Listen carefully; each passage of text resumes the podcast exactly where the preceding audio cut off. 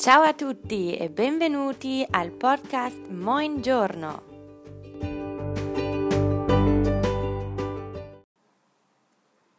Die unpersönliche Si-Form im Italienischen. Diese Form, diese unpersönliche Form, gibt allgemeine Handlungen wieder. Alle Verben, transitiv oder intransitiv, haben unpersönliche Formen. Um diese unpersönliche Form zu bilden, verwendet man si plus das Verb in der dritten Person Singular. Also zum Beispiel A Pasqua si mangia l'uovo di cioccolato. An Ostern isst man ein Schokoladenei.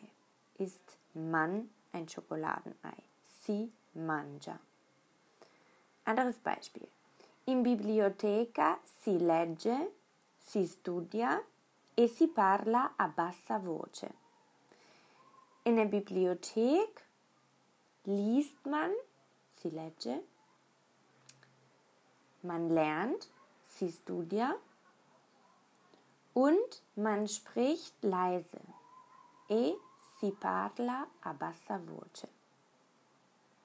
Ein weiteres Beispiel. In classe si legge ad alta voce.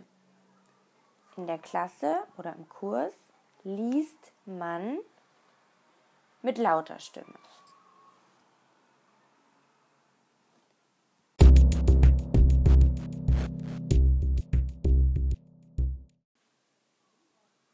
Diese unpersönliche Form gibt es natürlich auch bei reflexiven Verben.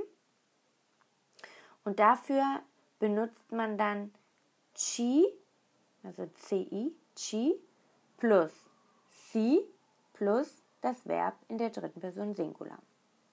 Also, reflexives, ein reflexives Verb wäre zum Beispiel alzarsi, aufstehen. Da müssten Sie dann sagen chi, si, alza. Man steht auf. Oder vestirsi, sich anziehen. Das wäre dann chi, si veste.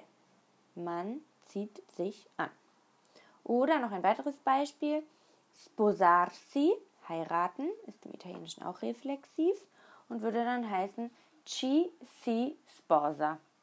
Man heiratet. Also, äh, ein Beispiel für einen Satz. La domenica mattina ci si sveglia tardi. Am Sonntagmorgen steht man spät auf. Also steht man spät auf. Ci si sveglia tardi. Ein weiteres Beispiel. In vacanza ci si rilassa. In den Ferien oder im Urlaub relaxt man.